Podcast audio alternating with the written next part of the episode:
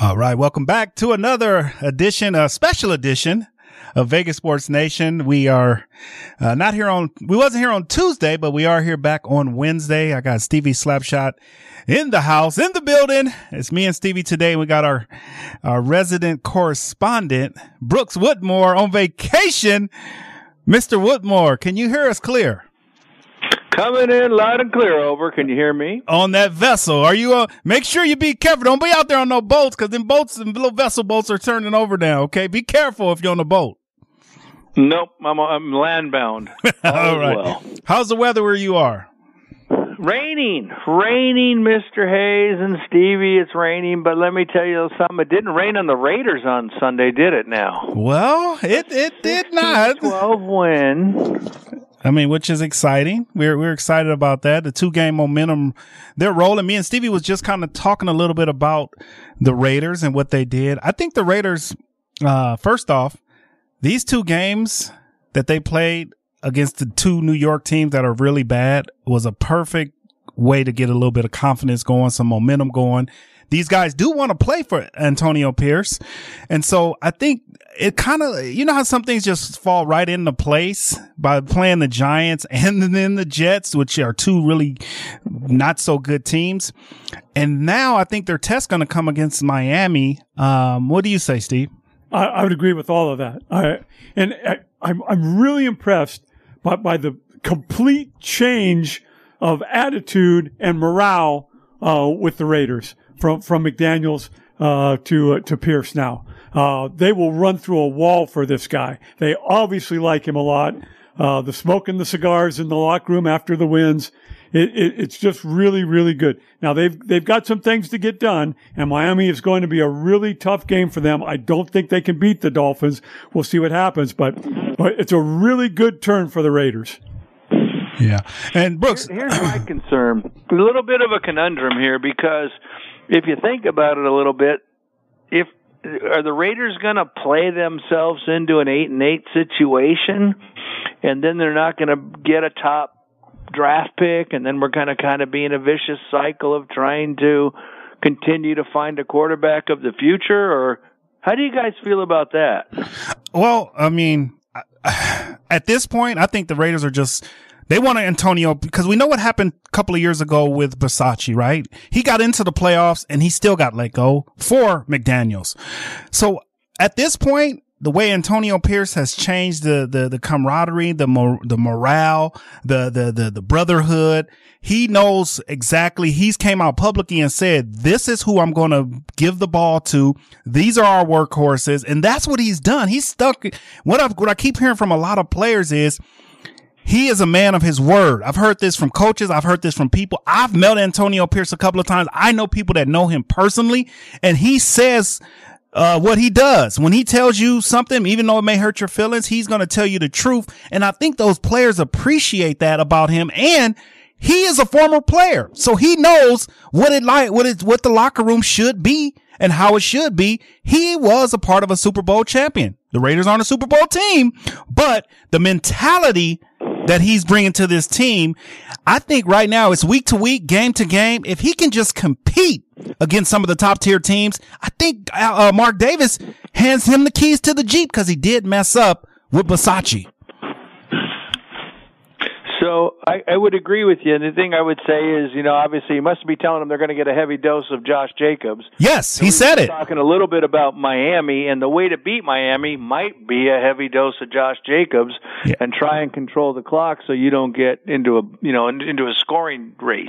Yeah, and that's what me and Stevie, right, Steve? That's exactly what you just said, Brooks, is what me and Stevie was just saying. You want to elaborate on that, Stevie? Well, you said it in the pregame fistfight. We don't want a bunch of 3-and-outs, right? Because then that scoreboard for Miami is going to look like a slot machine. Yeah, and that's that's the best way you can build it. It's going to be cha-ching, cha-ching, cha-ching, because we know Miami in 1.2 seconds, they could be in the end zone with one of the fastest, if not the fastest player, second, third, and fourth fastest player. They got H.E., the running back, who's 4'3" out of Texas A&M. They got Waddle, who's a 4'3" guy. And then they got Hill. And then they just added another weapon to go along with this whole team. And their defense is solid. So yes, you can run the ball, but if you're stacking the line, because right now, if I'm the Miami Dolphins, and you guys can agree with me or tell me what your thoughts is, but if I'm the Miami Dolphins coordinator, McDaniels, head coach, or McDaniel, what I'm doing right now is saying I am going to stop Josh Jacobs, and I'm going to make somebody else beat me. I'm going to take Davante Adams out of the picture. So we're putting our best corner, which is Jalen Ramsey. And I'm going to stack the box with 7 or 8 players on first and second down. Because what I noticed with the Raiders is on first down and second down, they've been giving the ball to Josh Jacobs for the last 2 weeks. First and second down, Josh Jacobs. And then if they get into a third down situation where we got to pass the ball, they're looking to have him pass. And players are running right to the sticks. So the Dolphins, if they're watching this film the last 2 weeks, I'm stopping Jacobs and I'm taking Davante Adams, taking those two out. I want somebody else to beat me this weekend. Yeah, and I would say the bright spot actually is the actual defense. I mean, they've kind of come to play the last couple of weeks here, and they've kept the Raiders in every game. Now, it's not Miami, we know that, but at the same time, maybe it's something, like you said, that they can build upon. Maybe it's something where they can go and beat up on the Miami offense, or at least just keep it close, keep it honest. Give the Raiders another chance to win if they can maybe put a little pressure on Tua. Yeah, and I think their defense. I think their defense. Like again, we keep continuing to talk about this. These players, and I mean all 53 players, are willing to run through a wall for him. And he's made it known, Antonio Pierce again, he's made it known, having a player coach, there's no other way to describe the feeling. Because like I said, me as a former player, when I had a coach that played the game, he understood the ups and downs. He understood the roller coaster. He understood the emotional side of football. When you had a coach that's never played football, but maybe been around it a long time, you don't understand what these guys go through in the locker room. I mean, from off the field things that they got to deal with to things that they got to deal with on the field and in the locker room. So I think Pierce has gained the respect, not only of the players, but of the locker room, his other coaches, and these guys are willing to go, you know what? He can relate to what I'm going through. And that's where I think McDaniels failed these players. He didn't understand what they were going through. He didn't understand the whole player coach camaraderie that you got to have with your coach. And I think right now the Miami Dolphins, one thing I do not hope I hope they don't overlook the Raiders, because they do have some key games coming up.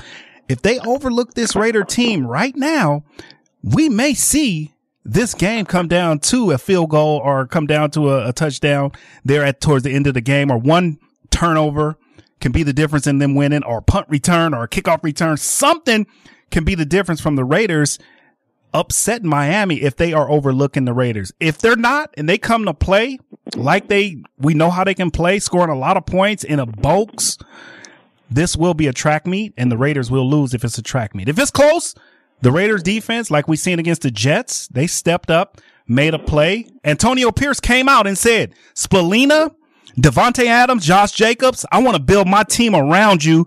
And when you tell a player that, Brooks and Stevie, you tell a player that, the first thing they do is look themselves in the mirror and say, my coach believes in me. I don't think Josh McDaniels believed in a lot of these guys. I think Antonio Pierce he believes in them, but he also is letting it be known that these are the guys that I'm going to build this team around. Whether I'm here or not, I'm going to build around this team and these players right now. And that's what he's doing. Yeah, I agree. Hey, let's move on to another great topic, which is UNLV football.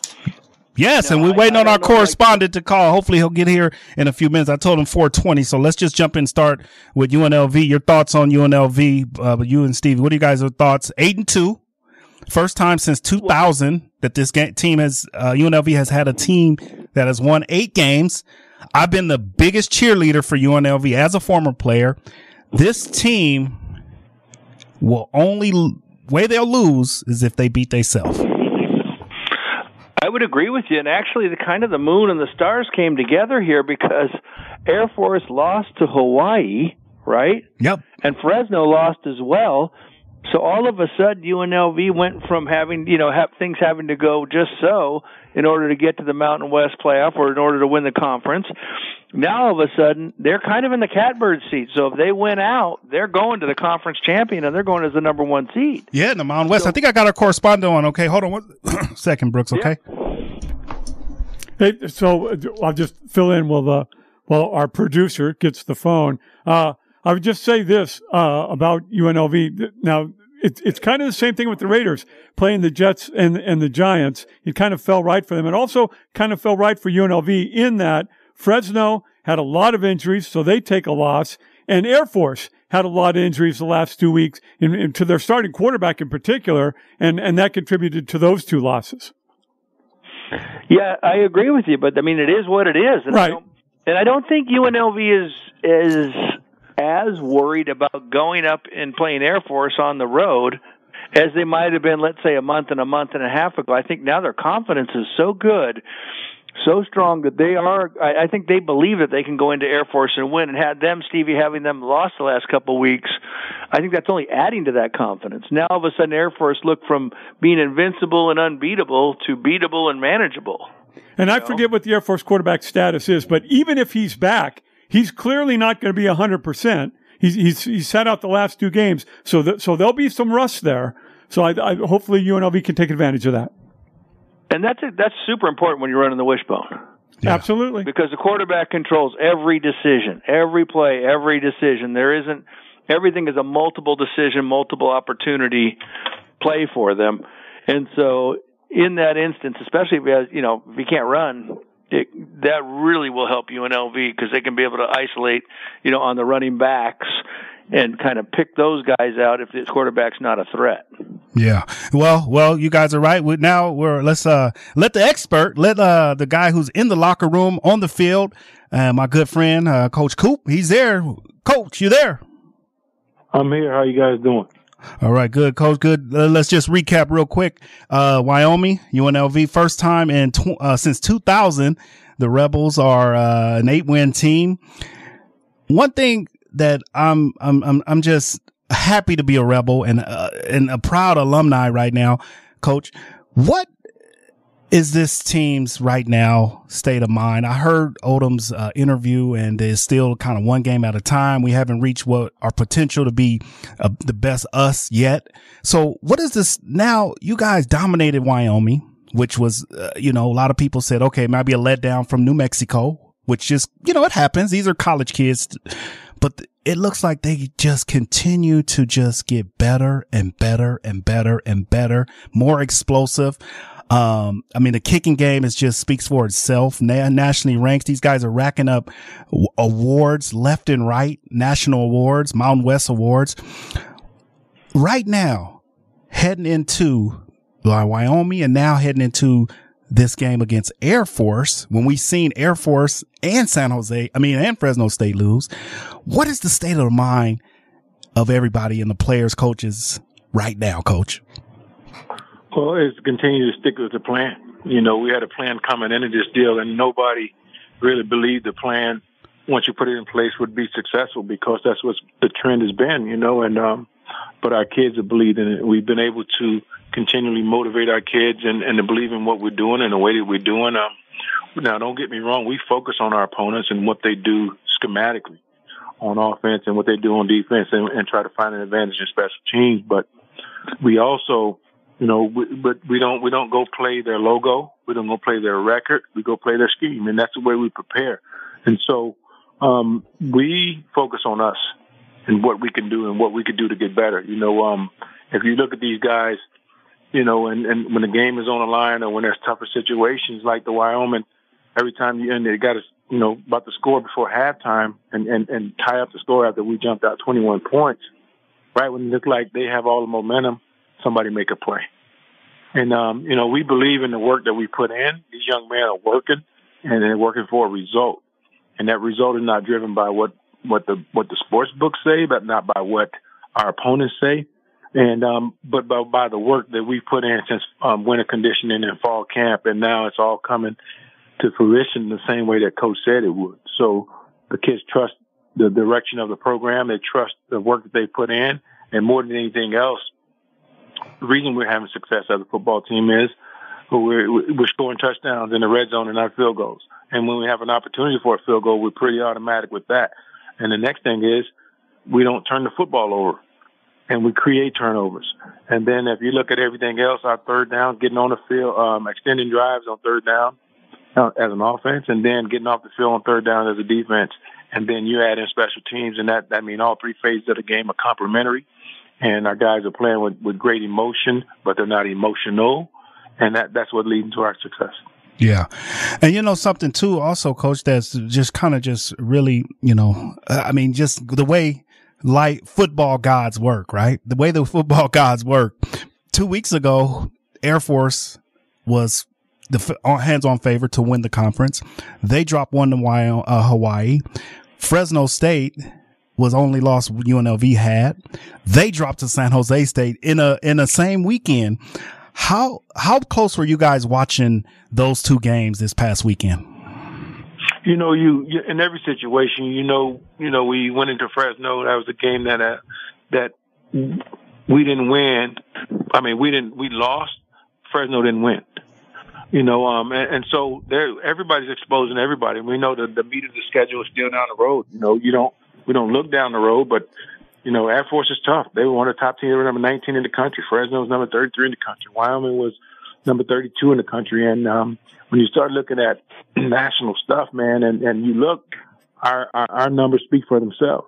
So the way that, you know, Fresno lost, they lost. You know, they're a beatable team. And the way that, you know, Air Force is, you know, the Army, that Commander-in-Chief trophy, man, is what they play for. And the Army went in and they gave them a little bit of their own medicine. And, you know, so you look at Hawaii. Hawaii's been getting better every week. And that's what I see with our players. I don't think we've still played our best game yet and our complete game yet. But, you know, the one thing about this game is you control what you can control, and what you can't control, you can't allow it to control you. Just 2 weeks ago, you know, it was we know we still had Air Force. We still had Wyoming. That, you know, we always thought that it's going to be a two-loss team to win the conference. You know, it's going to be it had to be head-to-head competition down the line, and so that head-to-head competition is happening. And us in Wyoming, and we were fortunate enough to win that one. And Fresno dropped one, and Air Force dropped one, and now we're head-to-head with Air Force. You know, so we got to go in and take care of our business with that, because now we control our own destiny. We don't need any help from anybody else outside. What matters is what we do and how we do it. So just continue to play the type of football that we're playing. Injuries are a part of it. Bye week, that's a part of it. You know, so when people start saying that, you know, well, they were banged up, they were down a player, you know what? It is what it is. And I've always known that, you know, what you do in November, it determines where you finish up at. And we have an opportunity to control our own destiny, and that's what we plan on doing, is focusing on the Air Force and nothing else, because the only thing we can control right now is our opportunity that we have against the Air Force and what we do with it. Hey, Hunkie, real quick question. That's such a different look on the offensive side from Air Force. Do you have somebody advanced scouting them way down the road, and how do you actually prepare for Air Force, you know, for this Saturday's game? Well, I'm an old dive option, triple option quarterback, and I've had a lot of success at them with the team up, you know, down south. And what you do with Air Force is they're like Novocaine. They're going to keep doing it downhill. It's going to be a dive option, or it's going to be a pitch option, or it's going to be a perimeter pitch. They're going to feed the fullback, and when you hit the fullback, now they're going to pull it with the quarterback, and then when you hit the quarterback, now they're going to pitch it. So you have to be sound in what you do. You have to be gap sound. You have to stop the run, and you have to control the time of possession. You cannot be three and out with Air Force. What they do is run the football, and the whole world of football now is spread offense. It's about how fast you can go. You know, and how many plays can you get? Can you run 90 plays? Air Force is completely different. They're about time of possession, calculated runs, managed clock management, and they want to play physical defense. They're going to blitz you on defense, and they're going to play man-to-man and cover three. And so you have to attack what they do, not who they are, because, you know, we respect the heck out of them, man, for what they do and what they're going to do after football, and they're going to protect and serve this country in ways that provides freedom for us. But for that 60 minutes, we have to go out and play against who they are and what they do. And so and after the game, and then we'll go over and celebrate with them. But at the end of the day, I think the model to have success in this Air Force, what I've been involved in, is first and foremost is you have to get up a couple of scores on them. Okay, you get up a couple of scores, their offense is not designed to throw the football down the field. It's not. It's not designed to score points quickly. It's designed to methodically break you down, running physical downhill fullbacks at you when everybody else in the world now is about pass rushing and getting up the field. So you rush up the field and they run it downhill, you got a recipe for disaster. The other thing is you cannot turn the football over. You're already going into the game expecting 6 or 7 possessions, and if you turn the football over or go 3 and out, now they're going to have 40 minutes, 48 minutes on the clock. If you know Air Force, when you punt the football to them, they run off the field. They don't even want to bobble the football or at risk turning it over. They let it die down, and then they put it into play, and they run the football. So, again, you're going to go into a dogfight. They're tough. They're committed to what they do. They're really, really good at what they're doing. Troy Calhoun's been there for 17 years, and they're not going to change what they do based on injury and nothing else. So it's going to be what we do in protecting the football, controlling the time of possession, and being able to get up scores on them, forcing them to not run the football but try to throw it. Yeah, that's amazing. Again, we're talking with our Coach Coop from down at UNLV, getting prepared, getting ready for to take on the Air Force Academy down in Colorado Springs. Coach Coop, one thing about Air Force, I'm sure you guys already have the opportunity to, if you the film on the Air Force Hawaii game, maybe even a couple of films of Air Force. What did you guys see in that Hawaii Air Force game that really showed you guys that we can beat this Air Force team? Because they were, I'm saying, Hawaii's, like you said, they were getting better every week in, week out, but nobody expected them to beat an Air Force team. What did you see in that Hawaii game that make you guys feel like we can go up to Colorado Springs? Again, I've played up in Colorado. You've probably played up there too. It's the elevation, kind of everything changes when you get up to Colorado Springs. So what did you see that could help this team this weekend?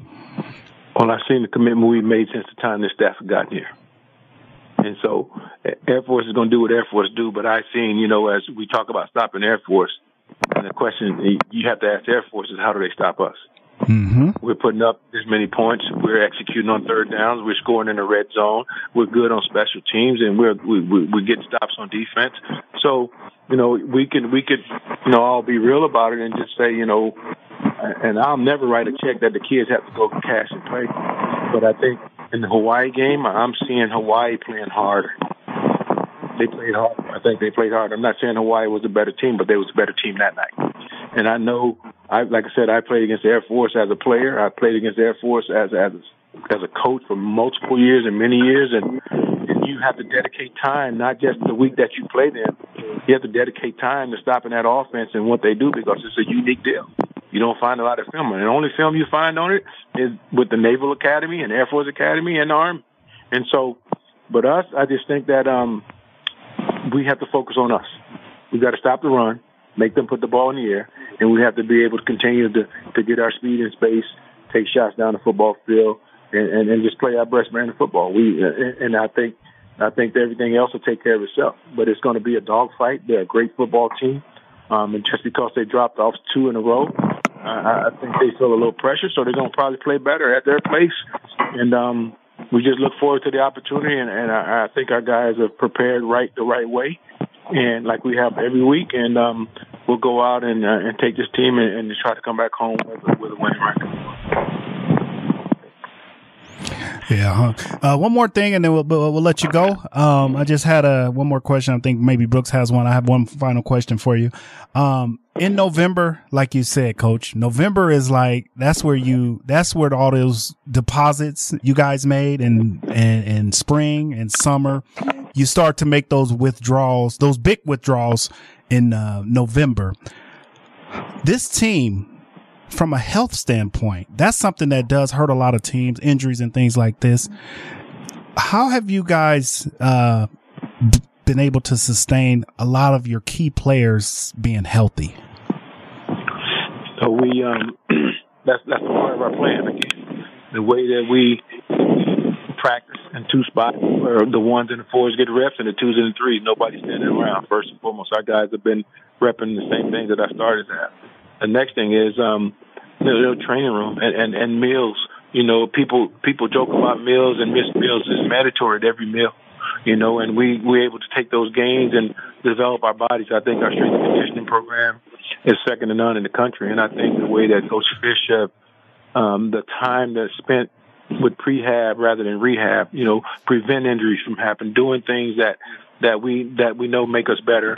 If our hip flexors are tight, let's be able to release those hip flexors. If we have soft tissue stuff, let's release that stuff prior to practice. Then after practice, cold tubs, treatment. You know, taking care of your body, because the teams that win in November are the ones that are remembered. And so, you know, it's the same month for everybody else. And the guys that haven't taken care of their bodies at this point, people are going to start to drop. People are going to start to lose key players. But the main thing is you have to stay healthy. You have to get your guys through it, because it's the end of the season, and it's flown by. You know, we're in week 11. And so some people had an early bye week. Some people had a late bye week. How you use those bye weeks, how you use your depth, all those things are part of the plan. And so, it's gonna, you know, if you look in November, teams are gonna climb, teams that have been playing really well, and teams are gonna fall. And then some teams are gonna hit their stride, and they're gonna ride it all the way through the end of the playoffs and the bowl season. Yeah. Last question, Brooks. You got anything for Hunt before I let him go? I got one last question. No, go ahead, Mark, other than go Rebs. Yeah, go Rebs. Hey, Hunkie, I, you know, you look at the you guys are right outside that top 25. And what, as far as that goes, as far as being in that first time, probably in history for UNLV or in a long time, how are you guys looking as far as, you know, maybe one more game, maybe two more games away from climbing into that top 25 for the first time in a long time at UNLV? We got blinders on. We're looking at Thursday's practice. We don't see that. We don't, just like we don't hear the noise, we don't see it either. You know, our deal is to focus on what's going on in Rebel Park and keep it internal and just go out and work. You know, if you keep your head down, you know, sometimes it's like everybody focuses on the finish line. If you keep focusing on that finish line, then you miss that next step. So we're focusing on the next step, and that's Thursday's practice, getting in here, have great meeting times, and have a great, Thursday practice and special team practice, and what we do practice-wise, getting our guys off of their feet, you know, and getting ready for the flight on Friday, and traveling down to, like you said, the altitude, man, and getting together and focusing and more meeting times and time together, and then getting ready to go out and put a great product on the field, you know, Saturday afternoon. But we focus on what's next, not down the line. So we don't look at the top 25. Yeah. That's whatever. Think about it. It's other people, just like recruiting, right? You got to go to 247 guys, say he's a 4-star, but those guys have never played football. So you have a guy right. That's ranking people playing football that's never played football. And we don't look for that. We don't look for 4- and 5-star. We look for what fit what we do. And for us right now, the way we have success is focused on the next day and win that day. And that's how, when you look up at the end of the season, have 12 or 13 wins. Yeah, there you go. Good. Well, again, Hunkie Cooper with us, UNLV coach, mentor. I mean, just everybody, man. I'm excited about what you guys are doing down there. And again, if you want to watch this game, it is going to be on CBS Sports Network. You can catch it there. It's a 12:32 kickoff, November 18th, Saturday. And we are cheering and rooting for the Rebels, Hunk. And man, continued success. And we'll talk next Tuesday, and we'll dive into Air Force. Appreciate you guys. Thanks a lot, man. Go Rebs. Go Rebs. Go Rebs.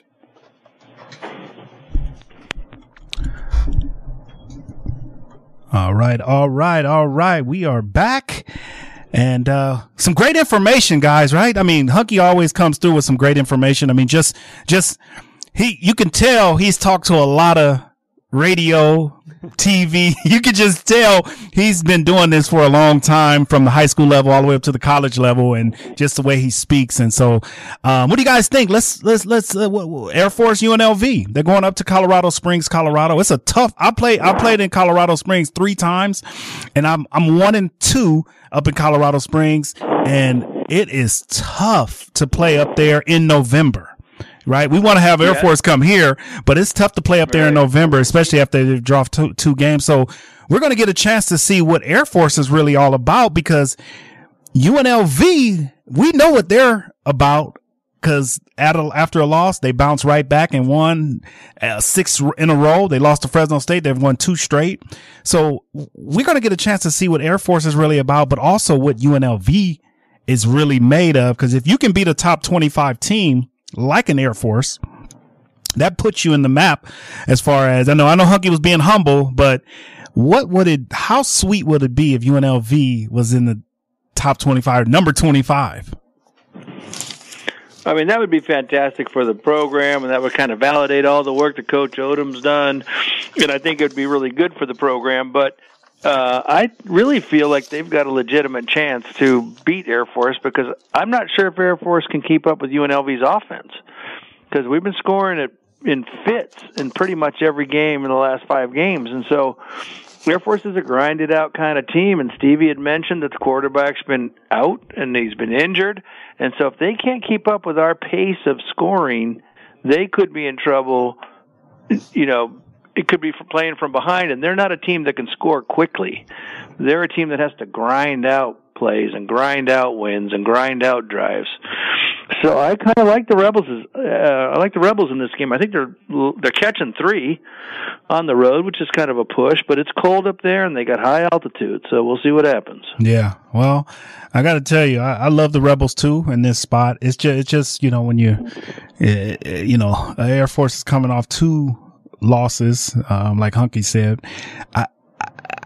I don't see it being a blowout. I see it being one of those games where it's going to be like Air Force is going to grind the ball. They're going to do what they do, which is triple option, fullback dive. And every now and then they'll sneak you with a pass. But I just got this feeling that UNLV is going to go up there. I think they win the game, but I think Air Force know that they are playing for that Mountain West championship on Saturday. Mark, talk to me about what it's like to play in a high altitude when you're used to playing, in Vegas in your case, and then you go up to Wyoming or you go up to Colorado Springs. What's that like? It's just the breathing. Your breathing is a little bit different. You're trying to get more air. Okay. You're trying to get more air. So it's kind of like the elevation. Like when we leave here and go to anywhere where it's high altitude, it's your breathing. You're not breathing normal. All right. Okay. Especially when you're on the field, you got your helmet on, you got your pads on. So your breathing changes a little bit. You're trying to get more air. So you're breathing a little bit harder. Your lungs are working a little bit harder than they normally would work, like here in Vegas where, altitude is kind of low. So how does that affect you as a player? Are you not able to do the things that you would be able to do in Vegas? No. There for one game? No, it doesn't affect that. It does affect where a guy that does 50 plays or 40 plays or 30 plays, he may only be able to do little less. Okay. So he may not be able to do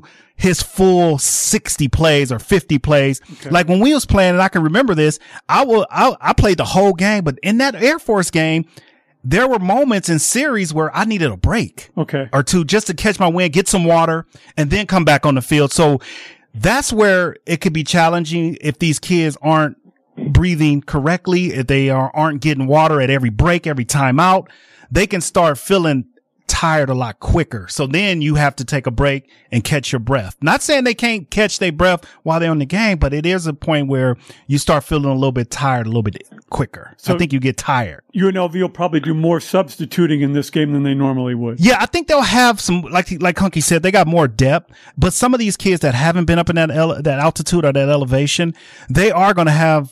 And it's not like I'm a pass out breathing, but you can just feel your lungs having to work a little bit harder. Do they burn? Does your chest burn a little?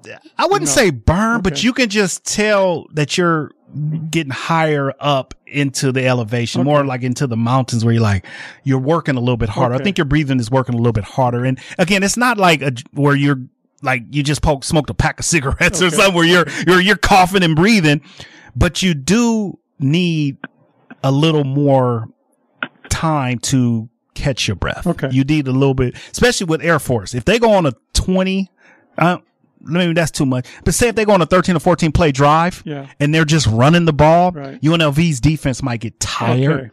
Right? Because they haven't played a team like that. And I think they use that elevation to their advantage because they drive the ball down the field and they just run the ball and they don't huddle up. They go right back to the line because they're running the same plays. So that's where you get a little bit tired. And that's where I used to get tired is no huddle. They're just going no huddle, no huddle, no huddle. You got guys with their hands on their knees. You got guys with their hands on their helmets, breathing hard, trying to work. Now you're on the altitude.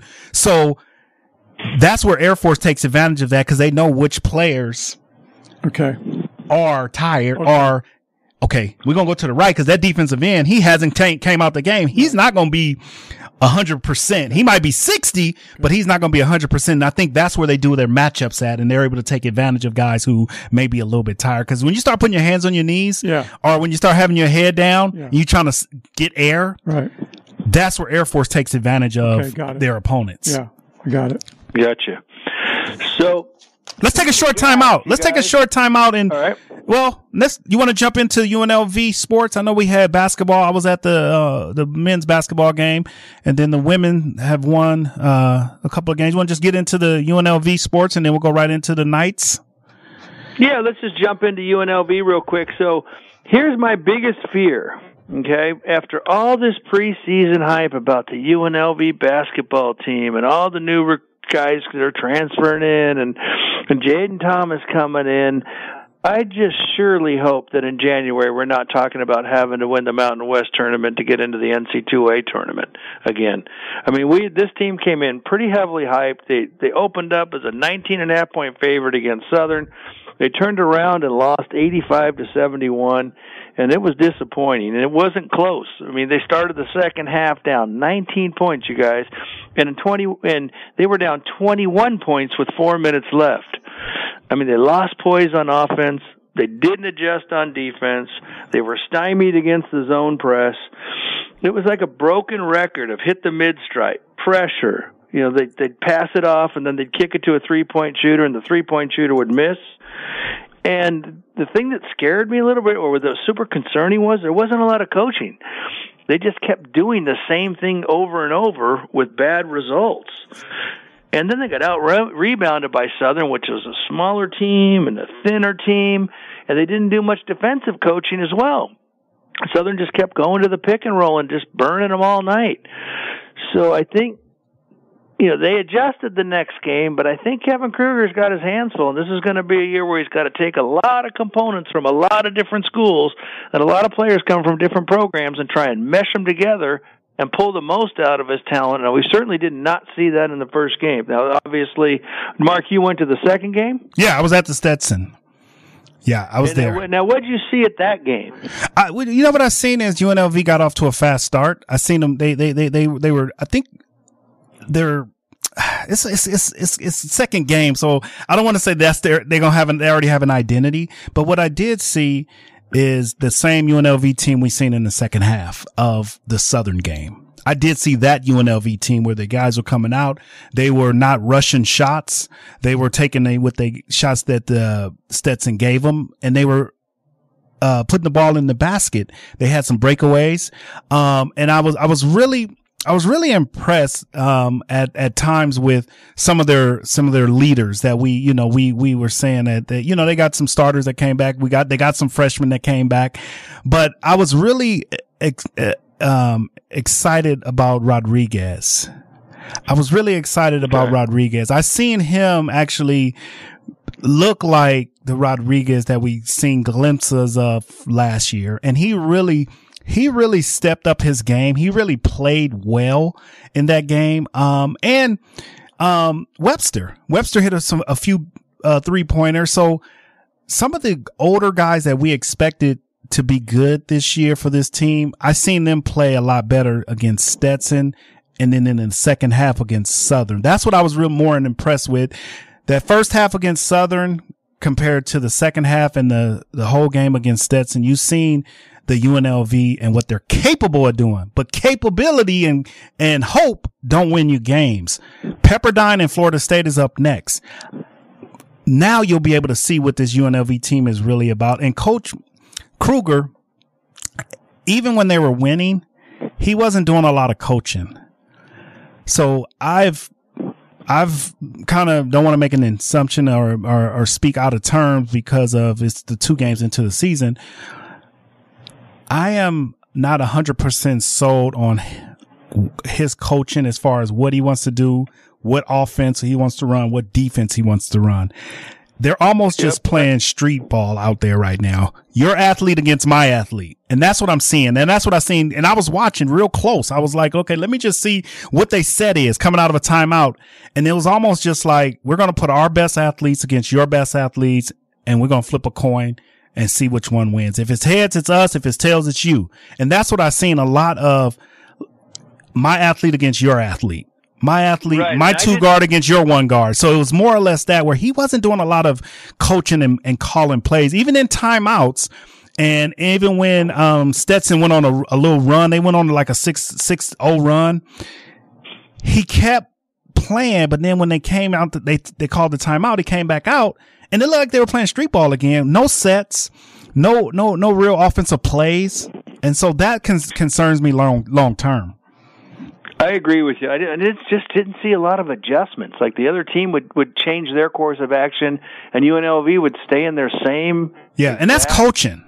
That's program. Coaching. It's like, hey, you know, they're running the same defense against you. You need to switch it up a little bit. You need to take it to the hole as opposed to shooting a three-pointer. Once you break your press, then you do have an advantage. You should have a man advantage, and you should be passing and cutting to the basket. And I just didn't see any of that in the first game at all, and it was a little bit kind of like I have the same worry that you have. You know, and he just kind of stands on the sideline with his arms folded, expecting a different result. Yeah. It reminds me a little of Dave Rice. Yeah, and that I was speaking to another one of our broadcast partners, and he was saying the same thing. Maybe Kruger, again, he was a Desiree Francais, whatever you want to call her. That was one of her hires. So now with the new AD, I almost call him Dave Rice. Do we give Kruger one more this season to see how he does? And if he doesn't do well, he may be out of a job where they're looking for a new men's basketball coach. I hope not. I hope he brings it around, because I do like Kevin Kruger. Yeah, and everybody's saying that, but the families got roots in the program, and Kevin's a UNLV player. And I think he's a wonderful guy. I just want to see them play better. Yeah, but liking him and him coaching and wins, you can like Kruger from a distance or on the as an assistant somewhere. But you know, there's a difference between a head coach and a ball coach, and we've learned that in football. It's the same. Maybe you're not a head coach, but maybe you're a great assistant. Right, but who's a great head coach is Lindy LaRocque. Oh, yeah. 2-0. Rebels do. Yeah, 2-0.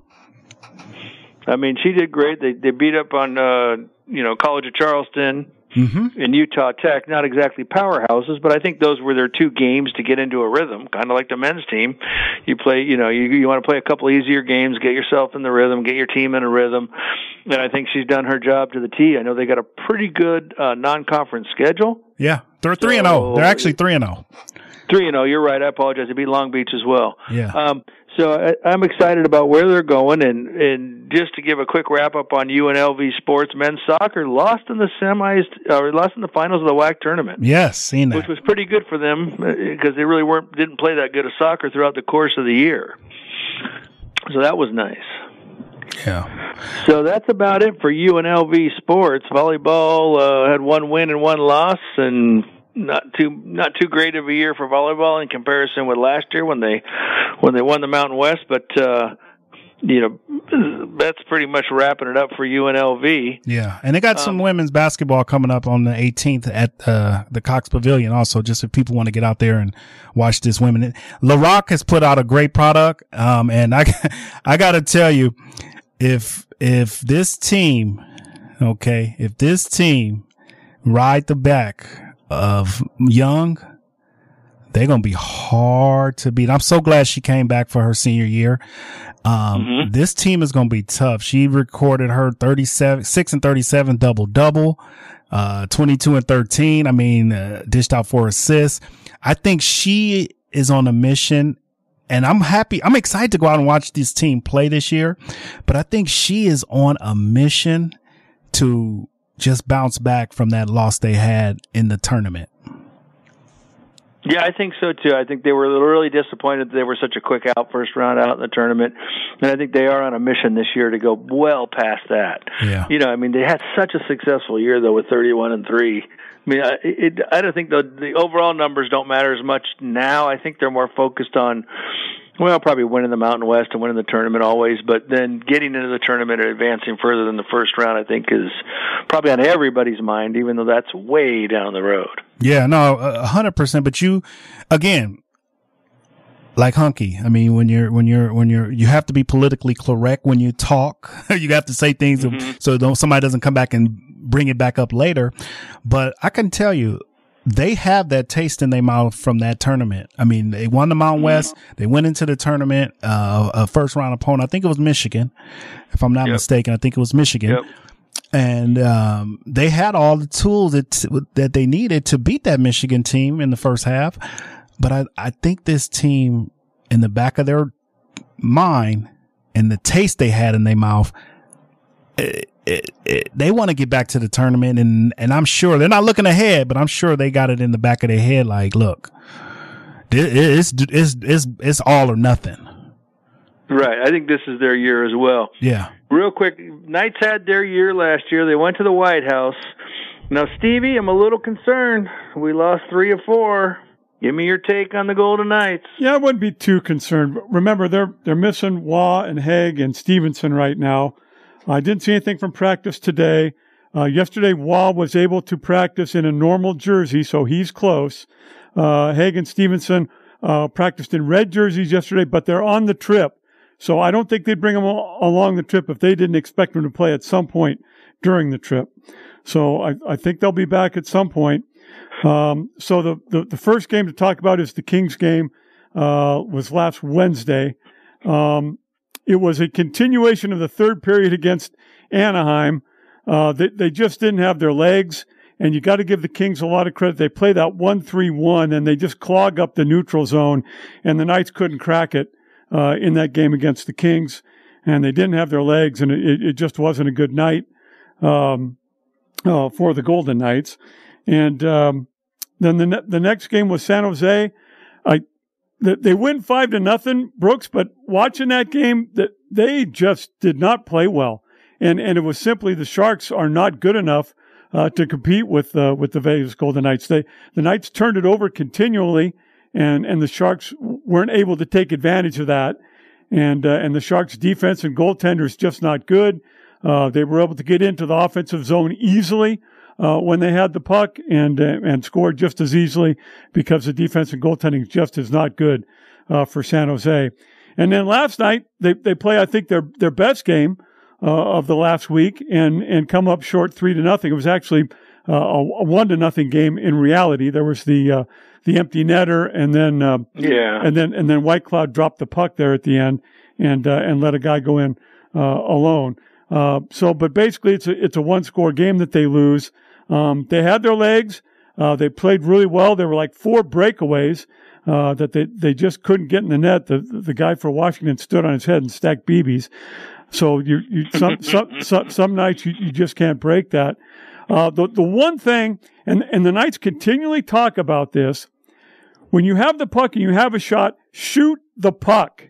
And they want to make that extra pass. They want to be fancy. They have to get away from that, Brooks. When you have a shot, shoot the puck. If you don't, if the goalie's in good position and you're not sure you can score, get it low on his pads, toward his foot. Right. Where there then is going to be a loose puck in the blue paint. All right. And then now because you're shooting the puck, the other forward should be crashing the net. So you have to have this mentality of shoot when you have a shot, and the other guys know that the guy's going to shoot it, so we're crashing the net for the rebound. They just refuse to do that, Brooks, and they need to do that. Yeah, and I watched some of that game. A lot of it last night was bad puck luck, but I agree. There was a moment where Pietrangelo had a shot from 7 feet away, right inside the circle, and he tried to make some pretty cross-eye, pretty pass in the corner of the crease, You're right. Let it go. Yeah. Let them go. Let it go. Because if you don't shoot, You just funny things happen. Funny bounces happen. It hits a skate. It hits a foot. Absolutely right. It hits a leg. The goalie gets screened. Something happens. There's more tips and crazy things that happen in hockey. And then there's rebounds. And so you just have some, you know, then it rebounds to somebody standing wide open, and they just bury it, and then you're right back in the game. But they did have high danger chances, and I agree with you. Of what I saw of the game last night, I thought they really actually skated pretty well and played pretty well. They did. They played really well. They skated very well. They had their legs last night. They got all those chances. They just couldn't convert. And you have to give it up to the goaltender for Washington a little bit. But again, also, and obviously Cassidy's preaching this because the players in their interviews bring it up all the time. They just don't do it. And they haven't done it for 6 years and a month now. It's been that way here. I don't understand it, but if they're willing to, it's, you know, the great one said, you miss 100% of the shots you don't take. So if you have a shot, take the shot, because you're right. When you try to make those fancy passes, a lot of time that puck hits a skate, the opponent gets a stick on it, whatever, and then you don't get a shot. Yeah, I agree with you. I just the guy who shoots all the time is Marchessault. Well, I think the other guy's Pietrangelo. He'll fire from the point, but what I and again, I don't mind that. Because I'm preaching shoot the puck. What I want to see Pietrangelo do is take a little off. He cranks up and misses by 5 feet. You have to get the puck on net. So take a little bit off, Pietrangelo, and get it on net, and then we have something we can work with. No, I agree with you. Because sometimes he misses, and the puck caroms out so quickly it creates a breakaway going the other way. Correct. Or an odd man rush because it's coming out so hot on his shot. Correct. But so I'm going to ask you one more question, though, Stevie, real quickly. Okay. So let's say that Roy, Hagen, Stevenson come back, and we actually have no injuries. I think we're the best team in the NHL. We're right there. I mean, we beat Colorado. That's the other one that immediately comes to mind. Who's the best in the East? Boston? Boston, yeah. But I'm just saying, I just feel like when we're at full strength, good luck. We roll our lines. We got great defense. I agree with all of that. 2 or 3 goals max, and you're in trouble. You know, we're going to beat you 4 out of 3 out of 4 games all year long. I agree with all that, and that was a great point you brought up, and I'm glad you said it because I would have forgot tonight. That fourth line is so good, and I would go to that fourth line when you're having trouble in a game. I would play them more because we talked about how UNLV's got to possess the football this weekend. The Knights, especially that fourth line, possess the puck. When the other team spends all of their time in their defensive zone, that wears them out. And I don't care if that fourth line scores. If their entire shift is in the offensive zone, that's a huge win for the Knights.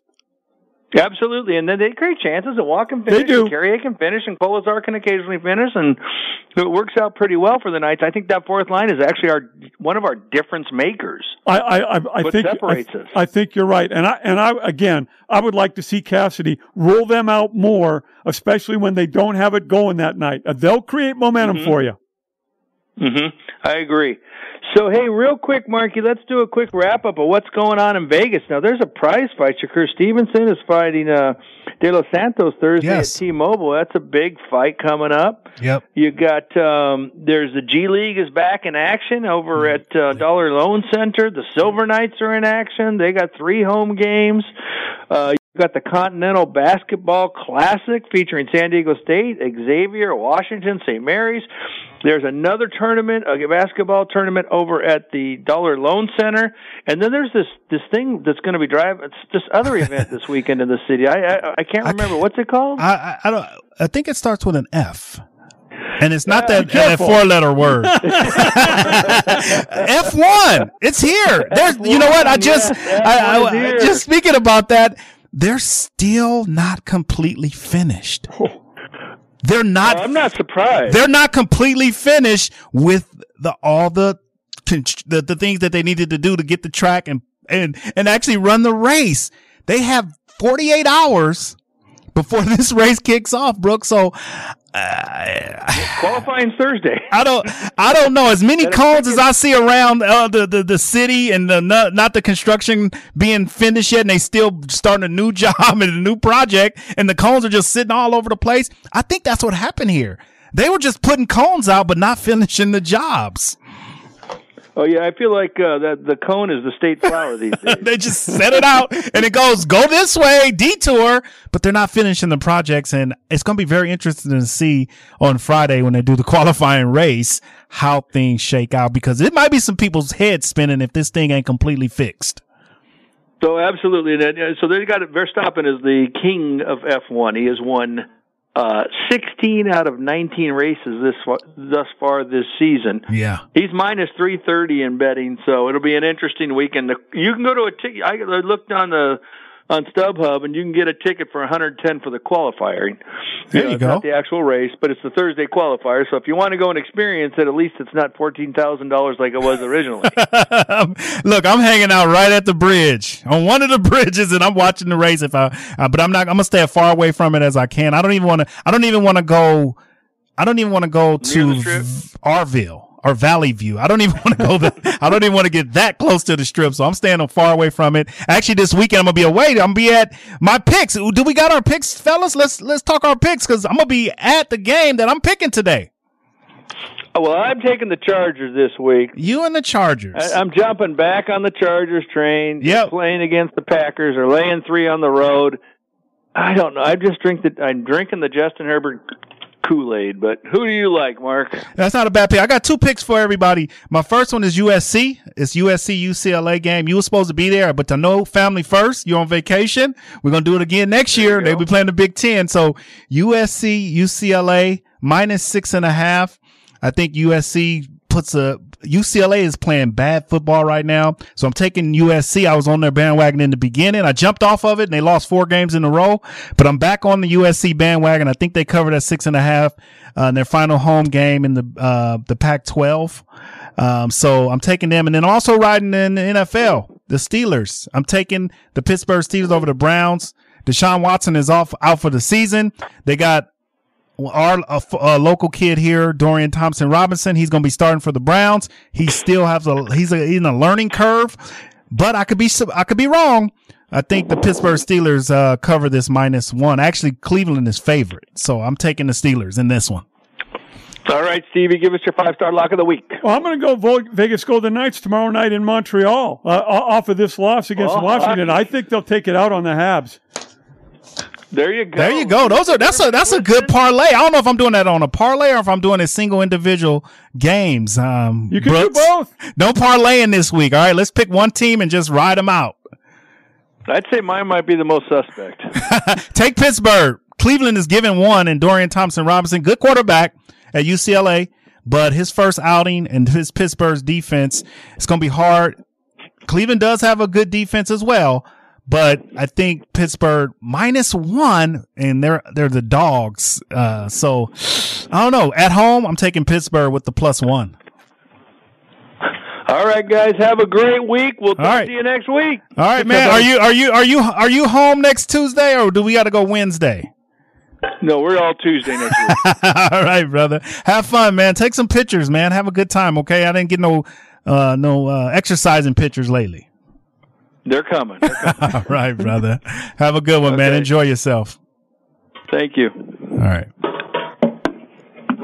All right. Vegas Sports Nation. Stevie, thanks, brother. Thanks for coming by and just having some fun with us on Vegas Sports Nation. We'll see you next Tuesday. I'll be here. All right.